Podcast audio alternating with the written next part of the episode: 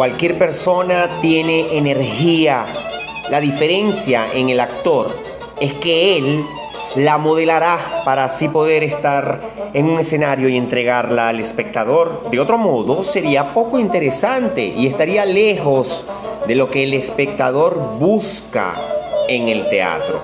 Por lo tanto, el actor traduce y moldea su energía en ritmos, pausas distintas, cualidades de movimiento, acentos, formas tangibles, visibles y audibles, entre otras posibilidades de movimiento y expresión. Anima animus, la temperatura de la energía, es el momento de descubrimiento de las energías opuestas que habitan en el cuerpo del actor. Barba le llama a estos dos polos opuestos ánima suave y animus fuerte, como dos temperaturas opuestas de la energía. La tarea del actor está en encontrar las tendencias de su energía y poder unificarla. Entonces el actor no tiene un sexo dominante, es la neutralidad del sexo lo que le permitirá actuar en escena bajo el sexo que el personaje requiera. En la primera etapa del trabajo del actor sobre su energía se busca la selección, empieza a observar de qué se conforma y empieza a hacer una selección de sus potencialidades y puede entonces reforzarlas. Lo que no le sirve lo desecha. En esta etapa se busca reforzar el perfil de las distintas fases de su energía. La tensión de las oposiciones es la preexpresividad, es el cuerpo extracotidiano que la escena exige. No es la diferencia entre lo masculino y lo femenino, pues en cada género se encuentran las dos calidades de energía como punto de tensión que armoniza el trabajo del actor en movimiento.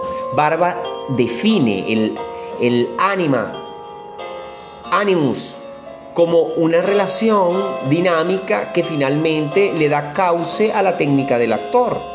Es allí donde está su riqueza en descubrir la naturaleza de su propia energía y al mismo tiempo poder manejar su opuesto, frío y caliente amor e ira. Dentro de la partitura del actor, los sats serían estos saltos de energía entre anima, animus, los cuales el actor puede controlar y producir dándole así continuidad y sentido a una gran estructura de movimiento. Como muestra de este trabajo, Barba habla de Natsu Nakajima, discípula de Tatsumi Hijikata, quien a su vez es fundador junto a Kazuo Ono de la danza Buto. Nakajima formó parte de una sesión de trabajo en el ISTA en Bolonia en julio de 1990, donde explicó su proceder dentro de la danza. Eligió una serie de imágenes para su danza y estableció por cada una una figura. Así llegó a tener una serie de posturas físicas. Posteriormente las repitió una tras otra, sin intervalos. Eh, y llegando así a una secuencia de movimiento precisa y repetible, finalmente cada vez que repitió la secuencia lo, lo pensó en distintos espacios formados de calidades de energía cambiantes, piedra, un espacio líquido, en el aire.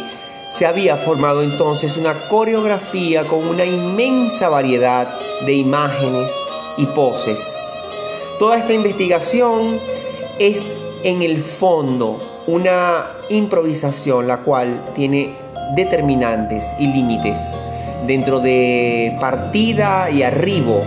La improvisación es en este caso la capacidad que tenga el actor de hacer variaciones en el tiempo de su propia estructura sin perderse en la investigación, de transitar de un punto a otro cada vez como la primera vez y estas transiciones son cada vez distintas entre ellas. El poder de la energía entonces en el actor radica en la capacidad que tenga éste de pensarla, de pensarla en cualquier parte del cuerpo e irradiar. Significa externar este poder. Así el actor coloca en distintos puntos de, de, tensión y resistencia que como consecuencia dan las variantes de la temperatura de la energía y el movimiento extra cotidiano. Cada movimiento en el actor tiene un origen, el pensamiento. Entonces, si se piensa, el movimiento será eficaz.